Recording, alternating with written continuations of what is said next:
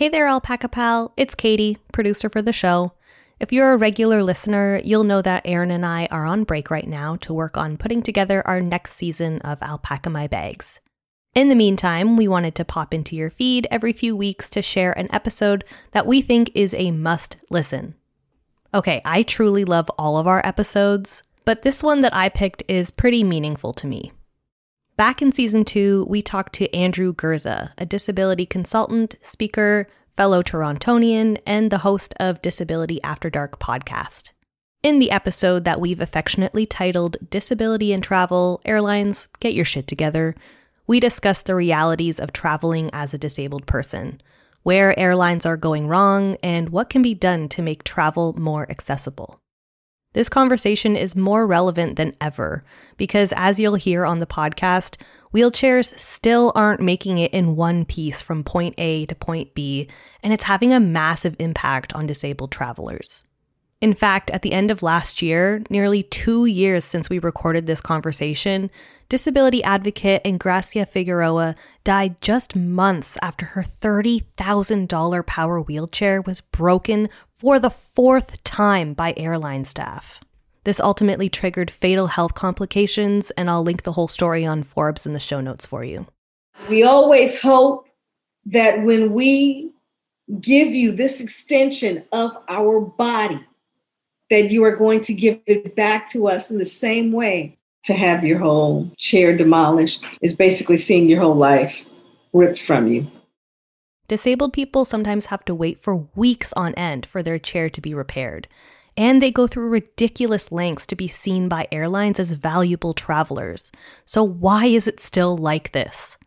Clearly, I'm heated.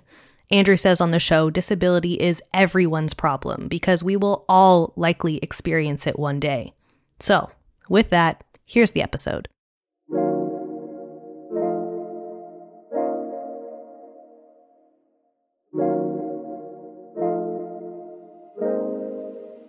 Hello, my fellow alpaca pals.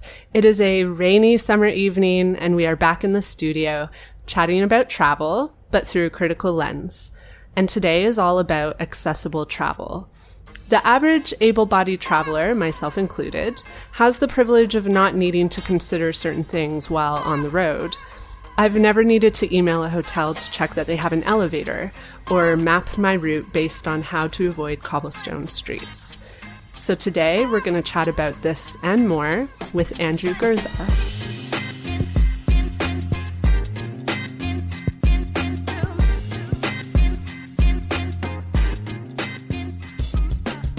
Hi, Andrew. Hi. Andrew is a disability awareness consultant. He has devoted his life to understanding and exploring what disability means. Through his own lived experience, he talks about disability in an honest way. He does this through speaking engagements, presentations, blog writing, and his podcast, Disability After Dark. Thank you so much for coming on. Thank you for having me today. Tell us about your podcast. Uh, we're almost nearing three years upon this recording. So by the time this comes out, it'll be past three years. Amazing. But we're just about hitting the three year mark. 155 episodes, which is like, wow, how did that even happen? Um, it, and it's a it's a show that started out as a sexuality and disability podcast. So I focus solely on like sex and disability. So a lot of it's that. But as I hit year three, I want to do a show that is about talking about the things around disability we never hear about. So, Disability After Dark takes on this whole other meaning of like, what things don't we discuss enough about disability? So, I'm really excited to like dive in there because it opens the doors for so much more content to talk about disability in a different way. So, I'm really excited about that. Yeah, and it's I like I've listened to it myself, and it brings so much awareness to things that I like can, have never considered before. Yeah. Do you want to name some of the things that people need awareness about when it comes to disability? Yeah, I mean they need to be aware that disability could could affect anybody at any time. Could affect somebody if they don't even look disabled. They could be disabled. Um, I think that disability is something that we're afraid to talk about we're scared of it because it's going to affect us one day, and that terrifies us. So I think, oh, there are so many things people don't think, don't consider. They just don't consider that.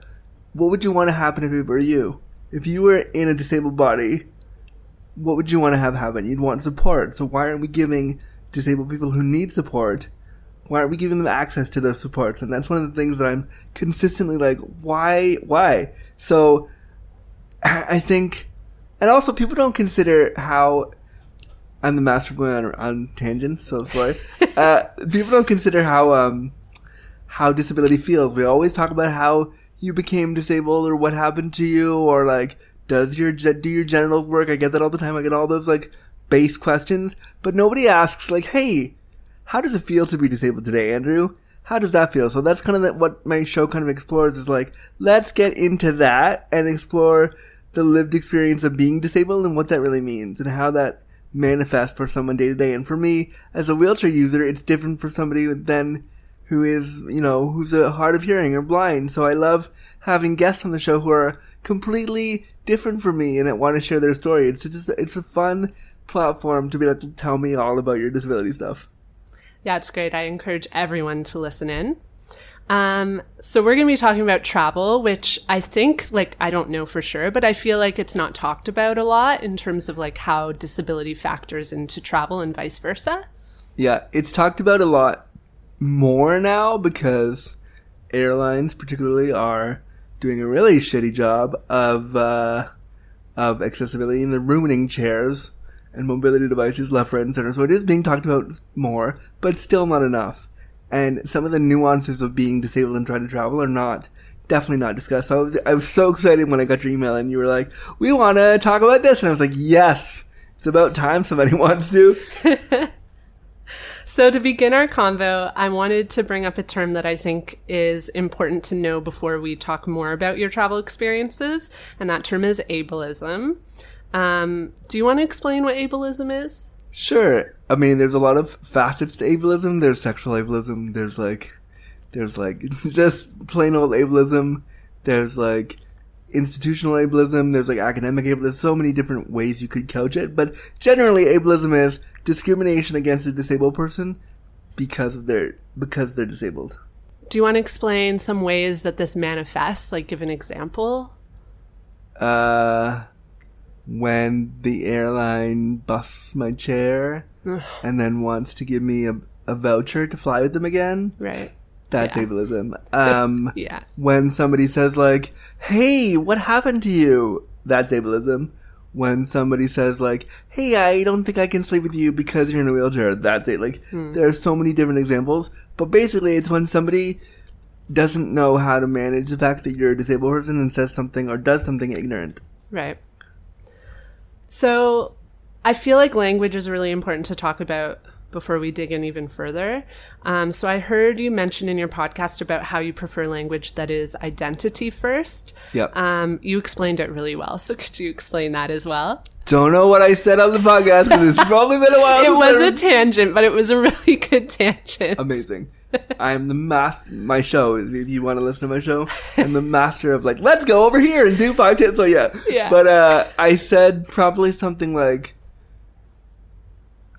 probably something like, I prefer identity first because disability is a part of me, and using words like cripple, using words like um, disabled person really center disability for me in in my body and who I am as a person. And so when for me, and just for me, this is not for every disabled person, but in my experience, saying person with a disability divorces you from the disability. I can't run away from it. I can't. It's not gonna. It's gonna be a part of me every day, all day. So saying disabled person is a really empowering way of doing that. Also saying cripple and using those that kind of language.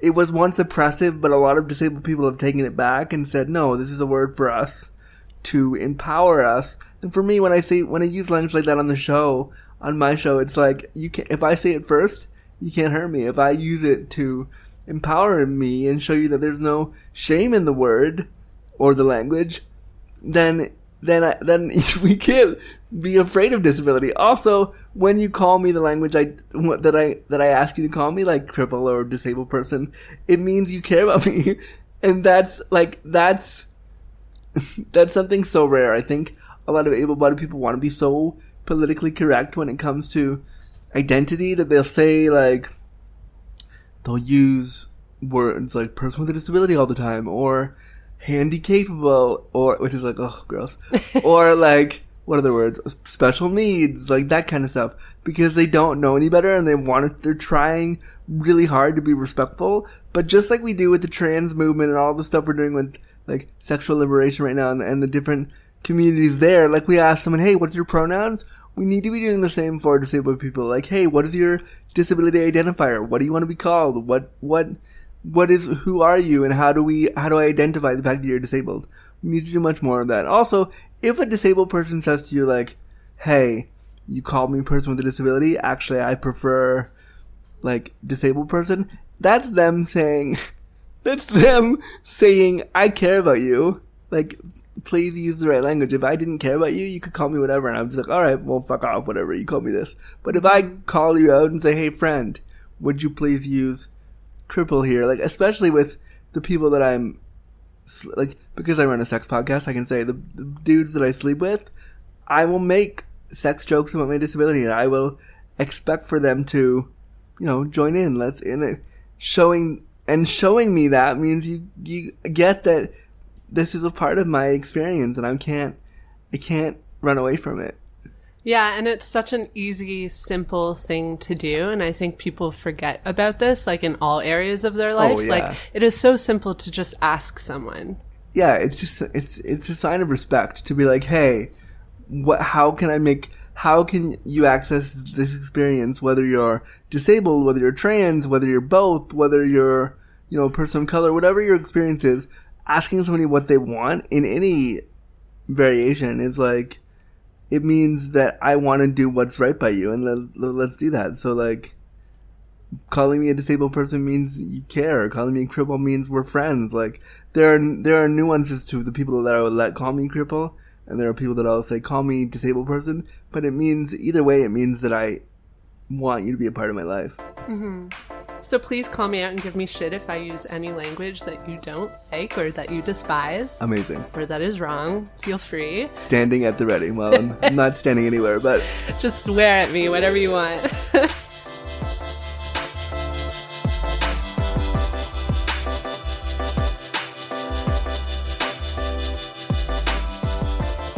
Um, okay, so you did an amazing episode of Disability After Dark that really stood out to us as travelers um, about how to plan a romantic getaway for your disabled partner. Um, so if you haven't heard this up, I definitely recommend it. But since you've already covered that on your podcast, um, tell us about your journey into travel. How about you start with one of the first trips you ever took? I want to know, like, were you afraid? What hurdles did you encounter? What challenges did you think you would encounter that you maybe didn't? Just tell us about your first experience. Yeah, I was five and I went from Toronto to California to go to Disneyland. And I remember being the most excited and like loving it because it was Disneyland and I was five. and of course, like it was great. I don't remember, honestly, I don't remember the hurdles because I was five. Um, so I'm sure there were some, but I don't remember what they were. Um, and I just remember loving the plane. I love the idea of like going up in the air and I was like a little kid. But the time that I really remembered traveling was probably when I was like 10 or 11 and going from Toronto to Florida with my family to, to like a resort for just vacation and like learning that you had to make sure that the wheelchair was figured out. You had to call ahead, like watching my mom plan everything. When we did the trip, I would watch her set up, like call the airline weeks in advance and figure that out, and call the resort to make sure accessibility. And I would watch her sit on the phone for hours, and I wouldn't understand like why is this so complicated? Why why for me do you have to do everything? But it instilled in me like, okay, this is what you're gonna have to do when you travel. And now what I do for work when I travel is that I know how to call the airline, sit on, sit on the phone for 50 hours and like cry about my, what my needs are and say, I need this, I need this, I need this. Like, it really taught me from a young age, traveling for you will be different. It isn't easy to do that, but you can still do it. So I, I remember as a kid, like loving sitting in the kitchen watching my mom plan all this stuff and not understanding at the time, but now that I'm older, I totally get what she did, why she did it that way. Because mm-hmm. she really showed you through her own actions that like this wasn't unavailable to you, that like you could still experience travel. And so many times when we traveled together, like they would get the seating wrong, they wouldn't know how to carry me on and off the plane, they'd bust my chair, and I mean it happens even now almost every time I travel. It happens, but. Mm-hmm. I know now because of those moments when I was young, I know exactly how to navigate that. I know exactly what to say. I know exactly who to speak to. I know exactly how to raise hell. Like I know what I know how to get what I need when I travel, which is great because I do it now for work. I go and I speak all over the world about being disabled and queer, and people always say, "Do you want to fly out?" And I'm always like, "I do," but here are the realities of that. And sometimes I'll say like, "Can I just do the talk from my house on Skype? Like, can we just do it from Toronto because it's easier?" But like, if somebody really wants me there and they like want me to do it, I have to I have to walk so many so many organizations through like, okay, you want me to come? Great. Here are the millions of things I need you to do to make sure that that's okay. Can you tell us about like some of the things that like as able-bodied people we wouldn't think of as being hurdles for Yeah. travel? Yeah. So you have to call the medical desk when you book. So the medical desk of whatever airline you're working with. So let's say it's Air Canada. You have to call their medical desk after you book and say, okay, here, here's what his disability is. Here's what his needs are. Here's the kind of seating he needs. And you have to sit on the phone with the agent for sometimes an hour, sometimes two, to try to get the proper seating, to try to make sure they have notes on file about your wheelchair, to try to make sure they have the measurements of what your chair is, so when they try to put your chair in the plane, they don't fuck it up. Um, then when you get to the airport, you have to consider like, you have to make sure that they have somebody on the ground crew who's going to be able to lift you from your wheelchair to an aisle chair, then on the airplane safely. Like you have to make sure that um, they have accessible washrooms, not in the air, not in the airplane necessarily for me, but even in the airport. Just if you're there waiting and you go to pee, what if, what if it's, what if it's not accessible? Mm-hmm. So like all these things, And this is just the airport. Like this isn't even your destination. yeah, you're not yet. even there yet. And so what what will happen when you get there? Like, what if they bust your chair? What if your chair is damaged? Like, you have to get ready to go from the plane to the airport to fight with the airline about, hey, you just busted my chair. I went, I just recently went from Toronto to, to Newark, New Jersey back in June for an award that I won, and I got to go to New York for the night and be with a bunch of gay celebrities. It was super fun. um, but on the way there and on the way back, they damaged my chair. both directions. Both, yeah.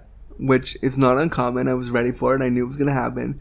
When they, like, they, they damaged my chair so badly that I, the chair was sopping wet and it was in pieces when I got it. And I posted that all over social media because I was like, no, no, I'm not letting you get away with this. Somebody needs to see that you messed up my, so they wanted to give me a $500 voucher to fly with them again. And I was like, do you think that I, you just damaged my $30,000 wheelchair. Why would I fly with you again? So, so I, I had to, to navigate that. And, and then when you get mad and frustrated, they, they, they go, oh, we just didn't know any better.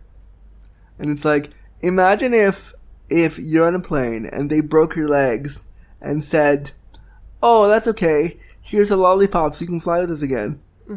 and that's ableism. Yeah, that's Like, like, a concrete example. but I mean, not only is it a concrete example, also it's like, just flat out prejudice. yeah. It's basically sending the message to any dis- and this is not just Air Canada. This is not just like Canada. This is every airline in the world. They don't have things designed for a disabled traveler, which sends the message to a disabled person that you shouldn't travel. Yeah. Which sends the bigger message that you're not a full person because you can't like. It sends the message that disabled people don't deserve to leave their house. Hmm. Um, maybe it's hard to say, but like, what are things that airlines could be doing to improve this, or that like we as travelers could be doing to support? Uh, that's a great If question. anything. What travelers can do? Yeah. uh, when somebody with a disability says they, you know, an airline damaged my thing, tweet about it, write about it, write to the airlines, tell them you want better service. Like when somebody with a disability is getting on the plane, and if you're uh, in the seat next to them, move. Like let them get settled. If you're a passenger, do that. Like what the airlines could do, uh, just hire disabled people on their ground crew. Hire somebody with with various levels of disability, so that if somebody with a disability who's blind comes in and goes, "I need help," they have like, "Oh, we'll get the we'll get our blind team there." Oh, somebody with a with a wheelchair comes in. Oh, we'll get our wheelchair using team hmm. down to help you. Oh, somebody with like, you know, hire disabled people so that every time I fly, I don't have to be like, excuse me, able-bodied person that doesn't know anything about my life. Here's what I need you to do. And then also what all the airlines can do. Can we, I, I, it's disturbing that it's 2020 and we haven't built planes yet where mm-hmm. wheelchairs can just Yeah. roll on. Like, why is that? A, why is that not happening? So if the airlines want to do something, they'll they'll they'll put a couple million dollars, billion dollars into building planes that disabled people in wheelchairs with mobility devices can actually access. Yeah, that's actually like, and I feel so silly because like I never considered this, but it's absolutely true. Like, how freaking hard is it to just like create a space in the plane? I mean, it's really not. All they have to It's do is take at out. All they have to do is take out some some of the seats or build a bigger, you know, Yeah. front section or whatever. Because you know what, if the plane goes down, I'm going down anyway. So like, Yeah. that's it. My mom and I have a running joke sometimes because they'll come by us when they're doing like cross check on the airplane and they'll Yeah. say like, "Do you know the emergency exits?" We just laugh because like, okay, if the plane goes down, like, wha- that, it was nice to know you. What Yeah. like, what am I gonna do? Like, all right, bye. So like, like. What I'm saying is, you can put plane, you can put chairs in planes because if it goes down, I'm going down. Like, mm-hmm, mm-hmm. Yeah, it's it's so true. Um, yeah, I think it's really difficult for able-bodied folks to imagine, like, not only regular life for someone who has a disability, but traveling with a disability. Um, so we saw your recent Twitter post about your chair getting completely soaked and mishandled by Air Canada. Yeah. And you mentioned this already. Um, and I've been reading about hurdles like airplanes that don't have an aisle chair available for passengers with mobility issues. yeah, Um, what other issues are you finding in the airplane? in the airplane. Uh, the fight over the bulkhead seating. Oh yeah. the fight over the extra leg room. So that's one of the things you have to call the medical desk and beg them for is like, hey, I'm disabled and I can't bend. I need the front of the row so that I can uh, stretch out. And they'll go, well, the seats are reserved for like the higher band customers. And it's like, is it really though? Like, I have needs. Can we just, can we give me that? Why does it have to be, why is it so complicated right now that you can't just let me have yeah. like the row and so that's really frustrating and then also like why isn't there washrooms that i can use? Like for me i could never use the washrooms. So but why can't they make a plane like look why can't they treat disabled people like giant celebrities and build those planes that are huge that has all the stuff on it and make that the disabled airline. I don't care. It would just be easier, and I'll still pay economy prices, whatever, fine. But if I can get on the plane with my chair and use the bathroom and move my chair around if I have to, like, it can be done. We're just not, we don't care enough about marginalized people when they fly hmm. to make it a reality. Yeah. And it's crazy to me too. So like it's not really a comparison, but Kattie and I both have severe food allergies and Me I've had too. frustrations with airlines because they can't I've never been fed on an airplane. Whatever I do, I call them, I beg, like they will not feed me. They won't they refuse. They're like, it's not safe. And one time I had Air Canada tell me they didn't want me to board the plane because it was too much of a liability Oh, wow. for me to fly with them. And it's like, how hard is it? Just like, that's such a simple thing. Like, pr- provide a nut free meal. Like, you're providing like 20 other different meals It's so simple. Air for Canada, people with restrictions. I hope and you you're can't listening. that. that yeah. you're the like, and it's so uh, not not that I want to bash them, but I will bash them here because why not? Um, you know, they say they've just won all these awards for being the best airline in Canada, and it's like, who is giving you these awards? Your friends? They're also like the only airline in Canada. I mean, it's just so it's just so silly. Like, come Yeah. on. Yeah, I agree. Um, so flying is one thing. Um, what are the kinds of hurdles you encounter when you like when you reach your destination? Can you get accessible transit from the airport to your hotel? Yeah. Uh, is the hotel you booked actually accessible? Like, whose accessibility standards did they use to decide if you can get in the hotel or not? Like, uh, did they damage your chair so much that you can't leave the airport or you can't get out of the airport? Hmm. That's happened before, where they damaged my, my chair so much that it's like, okay, we're gonna be here for three more hours because I went to a talk a couple years ago in Chicago. We get to Chicago, and I've never been there, and I'm excited because I'm like, ooh, Chicago, like big city. Ooh, it looks so we're we get there, and they damaged my chair so badly it wouldn't drive. And I'm there with my friend who's doing my personal care, and we're in the hotel, and they were like, well, the part we need is eight hours away, and the guy's gonna come get it for you, but he's not gonna be able to be here till tomorrow afternoon. So you have to sit there all night in the hotel. And we hung out and we just watched TV. It was fine. But it was like, what if I had, what if I was, had other jobs to do? What if I was like coming in from my talks? What if I had like things to do that required me to be there? what would I do? What if I was being paid to speak, which is my job? What if I like? Hmm. They take no no consideration for like what happens if you're a business person and you're disabled and you're trying to get somewhere. You lose out on wages and revenue and time, and so who's going to compensate you for that? Yeah. So there's so many different degrees to the kind of discrimination that you experience. Oh yeah, there's there there's like personal, there's professional because it, mm-hmm. it looks bad on you if you can't mm-hmm. go to an event because your chair's busted. And usually the event space, the, it's you're being asked to come by non-disabled people, so they don't know what it means when your chair's busted, and so you have to do the game where you're like, "Oh hey, sorry, my chair's totally damaged. Um, maybe I'll get there tomorrow." And that's what happened with the conference. Like I wasn't speaking for the next day, but I had to be like, "I can't come to the open the opening ceremony tonight because my chair's busted. Sorry." And then you feel bad because somebody flew you out for that express thing, and then you're like, "Sorry, the airline damaged my chair." In this case, were they understanding? Yeah, they were totally fine, and like Okay. they were super sweet about it. But I, I, I felt bad because I know I'm, you know, I'm trying to build a brand on talking about disability, and how can I do that if I'm stuck in a hotel room because the airline damaged my chair? Yeah. Yeah.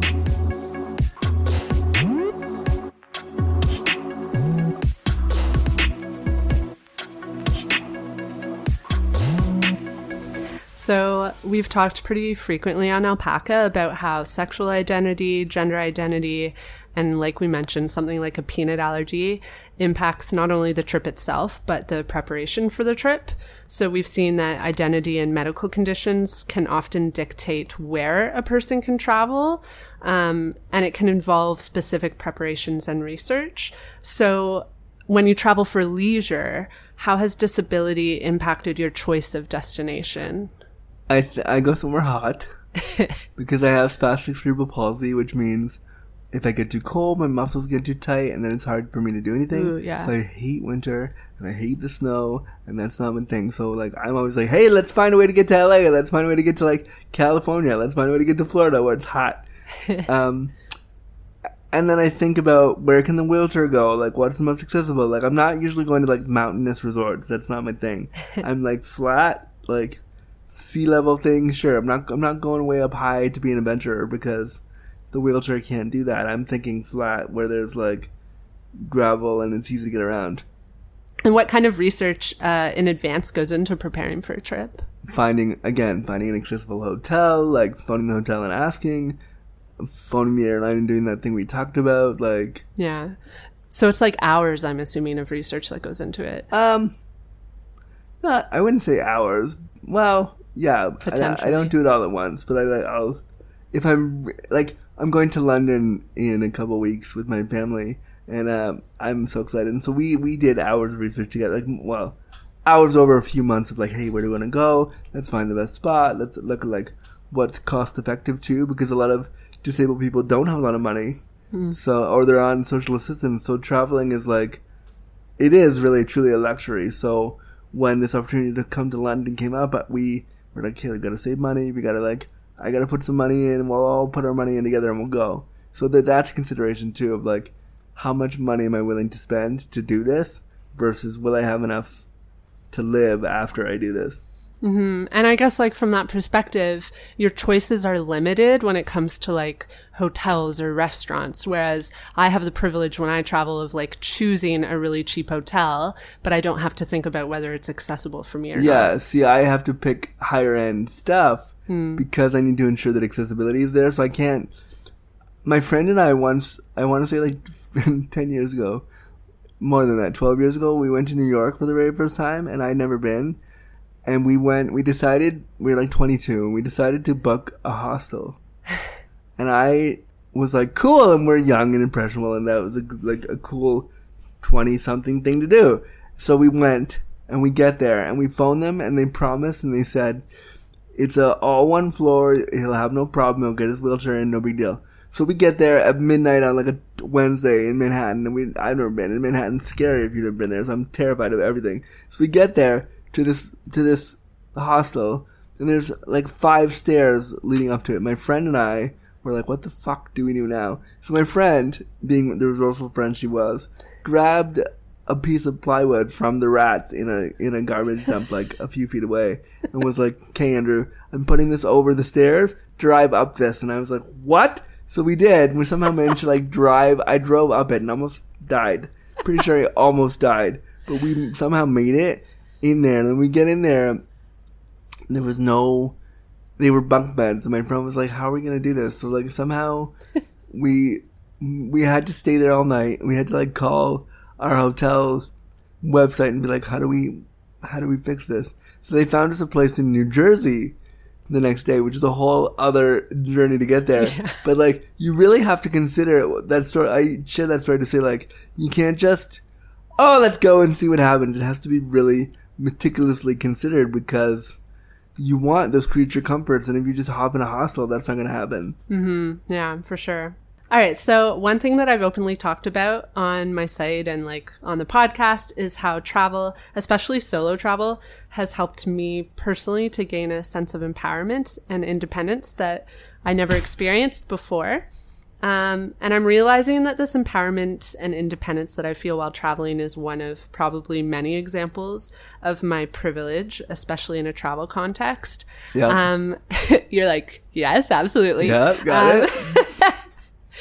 Have you experienced empowerment traveling yourself? And if so, like how has that shown itself or manifested? Um, I don't travel on my own. I need somebody to travel with me all the time. So the idea of traveling independently is not realistic for me. Yeah. But I love the idea of interdependence and traveling with somebody. Because when I bring an attendant with me, like I will make sure they're paid for. I will make sure they have all their things. I will make sure like so they're not doing all this for me. They're they're to do, they're taking care of me, but I'm making sure that you know they are also cared for. So there's like a nice friendship bondy thing when somebody goes with you to do your care and to travel with you. Um, I also think that like I love being able to travel with somebody and be like, look what I do, like because of my show or because of my like speeches that I didn't ever think would be a thing. I'm now able to travel to all these places because I'm one of very few people doing a thing. And so to be able to take my friends who also do my care on those journeys with me, or in some cases, like I'll take, when I went to New York in June, I took my mom and we like, went together. There's something really awesome to be like, look what I did. I got myself from Toronto to New York all because I said some words and people liked it enough that they wanted me to like be a part of this thing. So it was really, like, that's really cool to know that from my bedroom where I create my show and where I do all my work, like, the world is listening enough that they're like, hey, want to come and be honored at this thing? Like, I was honored with Elton John and like Dan Levy and like big stars. So it was like really cool to be like, mom, want to come with me on this adventure where I have to go to New York? Like, like but there's something like really cool about being able to say, I have to go to LA, I have to go to New York for a job that I basically created out of thin air. Mm-hmm. I think that's the beauty of podcasting, especially. It's like beautiful how you can sit in your own home and like reach so many people. and like people are really listening to you, which is like Yeah. because when I'm sure when you do this show too, like you don't think about who's listening, you just do it, and you're like, all right, well maybe somebody will. Yeah. Like I honestly always think that five people are listening, and then I, Yeah. look, I look at the numbers and I'm like, oh, there's way more than that. I know it's like a pleasant surprise. um, so, what advice do you have for someone who is nervous to travel with their disability, whether that's a visible or invisible disability? I would say, be nervous. I would say talk to other disabled people about it. There's a guy on Twitter, or no, on Facebook rather. His name is Cory Lee, and he travels with he travels all over the world with his wheelchair and with a team of people. It's called like Curb Free with Cory Lee. I think is his site. Oh, yeah, I think I've seen his site. Yeah. And he does, he's been on like the news, he's been on like a bunch of magazines. He won, I think, a Webby Award or something. I think. Anyway, mm-hmm. he's, he's very well known in the disability community. He does all the traveling. So, like, I would say go on those sites and like see what what, he, what they say, what other disabled travelers say about the place you're doing. I would say don't let it deter you, but really think about what do you need before you go. What are you going to have to pack? What do you how? What kind of resources will your attendant care worker need when you're there? Like think all that through before you just decide to like I'm going to go here. Hmm. Because if you get there and you don't have the thing you need, then then no one's going to help you. Yeah. And on that note, I've actually noticed, like, both on Twitter and Instagram and blogs, there are a lot of disabled travelers who are actively talking about it. Oh yeah, I mean it is it is that's why when you said earlier, like we don't talk about them enough, uh, and so I, I would counter that with we we generally as the world don't, but if you talk to like a disabled bunch of people, yeah, we're talking about it all the time because it constantly happens to us when we try to like navigate traveling. We're always dealing with like someone being like, "Oh, I broke they broke my chair today," or "Oh, this happened," or like so it is talked about in certain circles. That that just needs to expand out into the real world because one day everyone's going to need a mobility device or have an invisible disability. And when they when that happens, they're still going to want to go to their they're going to want to be 85 going to Fort Lauderdale still, and they're going to want hmm. help to do that. So we need to plan for that now. Like I just find it really troubling that we haven't planned for this now because all of us are going to experience disability or chronic illness in some way at some point. Mm-hmm. So it needs to be all the resources should be there. Yeah. So, like, really, what we can all do is just amplify voices, be that through like resharing on Twitter. Yeah, like send Air Canada a tweet right now that's like, "Hey, you must have been his chair back in June.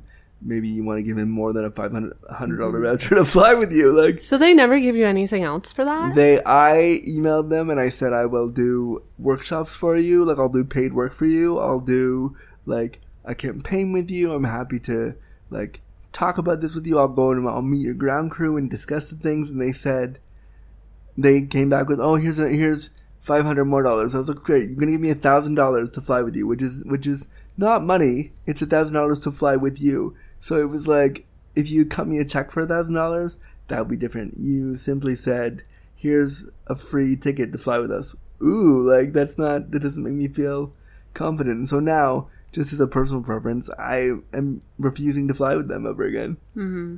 Yeah, good call. Um, okay, so confronting ableism.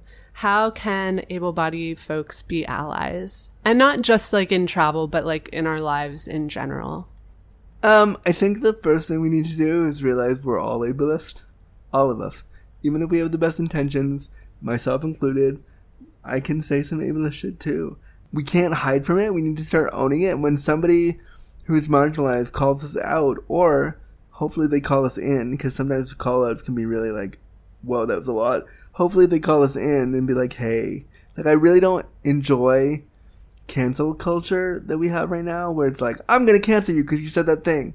And so I try to be like, okay, where do you come from? Like, what, what are you trying to say? Underneath your ableism, what are you really trying to ask me here? And mm-hmm. if if I want to help you with that, then I'll use my my story to do that. Otherwise, like, figure it out on your own. But the first step is to realize we're all ableist. We're all racist. We're all those things. We can all be those things. We have to be better at how we react when somebody reminds us that we're all those things. Mm-hmm. I love that term, calling people in versus calling them out. Like, bring them in. Why? You, like, I think this is the trouble with social media culture is that people can just send a tweet and be like, "So and so's an asshole, cancel," and it's like, well, no, mm-hmm, okay, mm-hmm. like can you just slow down instead of canceling everybody? If you cancel everyone, you're gonna have no one to like be your friend afterwards. So yeah. like, there's not enough focus on listening a lot of the time. I find that people like, and it takes work. And this is another thing that I've thought like it's something like I consider myself a feminist, and I also consider it a lot of work to be a feminist, educating other people about the challenges that women face in society. And so similarly, like it's this like weird balance of balancing the work of calling people in with like your own mental health. Oh, totally. You have to decide like, is this worth it enough to get in? Like, do I really want to get in a 2 a.m. like Facebook argument with some rando that I'm never going to talk about? Or mm-hmm. is this my friend that I really care about and they said something problematic and I want to yeah. like guide them? And usually in my case, um, if it's somebody that I want to sleep with and I really think they're attractive and they, they said something kind of shitty, I'm like, all right. all right, let me guide you because I might end up we'll be naked in bed later. So maybe like maybe I want to fix that. But it, or also if it's a good friend, like just being super real with you. But like if it's a good friend, also too, like hey, you said something, yeah. and I would hope that if I said something wrong in other communities, somebody would call me in and say like, yeah. hey, you, hey and I've done it with people with, with certain pronouns. I've messed up their pronouns, been like, "Oh wow, I'm so sorry. I'll I'll do better next time." And then like mm. the hmm. same with disability. Like if, if you call me differently abled, and I prefer disabled. Like, "Oh, sorry, messed that up. I'll do better next time." It's I think the problem with that is is also you can't self-appoint yourself to be an ally. I hate it when people do this in social justice. You, being an ally is not a self-appointed position. You have to earn that in whatever community you come into. So I don't come in and be like, "Oh, hi, I'm an ally to the trans community," unless a trans person says, "No, no, no, he's an ally."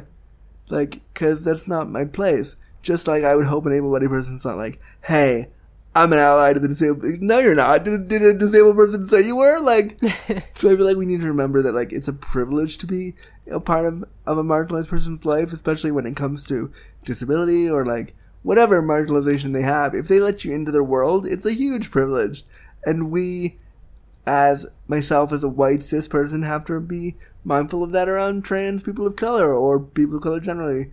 Um, whatever that again, whatever their marginal, I'm rambling, but whatever their marginalization is, like you have to be mindful of that. Like it isn't, it isn't just expected that you're an ally because you have done work in social justice. Like, ooh, good for you. But like, until somebody says, I'm bringing you into this community as my ally, you don't get to call yourself that. I think. Yeah. No, I totally agree. Okay, let's have some fun talk. Ready. Tell us about your favorite travel memory. My favorite travel memory. Um, well, we talked earlier on the show about how I have IBS, or not on the show, but we talked off the air Yeah. about how I have IBS and how sometimes I shit myself a lot. So I can also tell you I have shit myself, especially while traveling often. amazing. So we're best friends. Let, Yes. that- I'm here for that. So, uh, my so last April, my mom and my family and I went to Australia to visit my sister, and so when we get down there, and I have been having trouble with constipation, and I was having trouble with like constipation and diarrhea. So we get down there, and one night I really had to, I had to shit really right away, and so. In order for me to shit, I had to get up in this sling that I have, the special sling, this disability device. So my mom couldn't get me up there in time, and I almost shot in her head. and it's a funny story only because I'm disabled and only because like it would only happen in my circumstance because if I have a disabled body that would never happen. So it's funny because the whole family had to be involved in my shit, and it was literally it was just a really funny memory because it was like I was embarrassed, but at the same time I was comfortable enough because my mom was like, "Oh shit, no big deal, we'll deal with it." Like, and and you know it just is a memory that I want to forget because it also reminds me the people who are willing to go with me on those journeys. Like, I wish that a hot gay dude one day would be like, "Hey, Andrew, want to go on a trip?" Like, I would fall apart and die if that happened. but that's not going to happen because they have privilege in our community where they're not ready for that. But my mom, who's known me since I was, you know, since I was born, is like, I don't care what happens to you, we're going. Like, that's why I'm so excited for, for, for Paris because nobody else would do it. So these memories of, that her and I have of like, even when we were in New York a few, a few months ago, we, were in Manhattan and she was trying to get on a bus for us to get to the place we had to go. And she got on the bus and the driver drove away and left me on, on the street corner and she had to like yell at the driver to go out to get off the bus to find me again. So the, all these weird little adventures we had, Yeah. all because I'm disabled, have really brought us closer. And so those, those memories are the ones that stick out the best you should write a memoir one day. about the time I almost shit in my mom's head. Yes. Paper. Yeah. Just the one story. Just like three pages. um, okay. Final thoughts. Anything you want to share with the alpaca crew? Uh, I love the name of your podcast, by the way. when I got the email initially, I was like, that's the coolest name ever. I'm here for this. Also, uh, airlines, hire disabled people, please. Also, disabled, like, disabled travelers, raise hell and get on those flights and get whatever deals you can and like use your disability to get whatever kind of deals you can because the world is full of, of ableism all the time if you can get a deal from somebody because they feel sorry for you take the fucking deal so like yes um and just disabled people just travel and, and be don't be afraid to be like, I want to go there. Let's figure it out. Well, Andrew, thank you so much for coming on the podcast. It's been so much fun. Thank you so much for having me. It was such a pleasure. It's a different, it's a different podcast than what I, than what Yeah. I'm normally asked to be on. So I was really excited to do it. Awesome. Um, if you'd like to hear more from Andrew, check out his podcast. It's called Disability After Dark. Um, you can also find him on social media. We will link him in the show notes. Uh, anything else you want to let people know about? Events or anything? Uh, if you want to hire me to come speak at your school about anything around disability, you can hire me at www.andrewgurza.com. Yes, hire Andrew. This podcast is produced by Kattie Laur and written and hosted by me, Erin Hynes. If you'd like to get in touch with us, you can find us on Instagram and Twitter at, at Alpaca My Bags Pod. Join our Facebook group, Alpaca Your Bags, or email us at hello at alpacamybags.ca. If you like what you're hearing, please let us know by reviewing the podcast. And remember to subscribe while you're at it. Tune in every other Wednesday for more episodes, and I hope you all get to alpaca your bags soon. Until next time.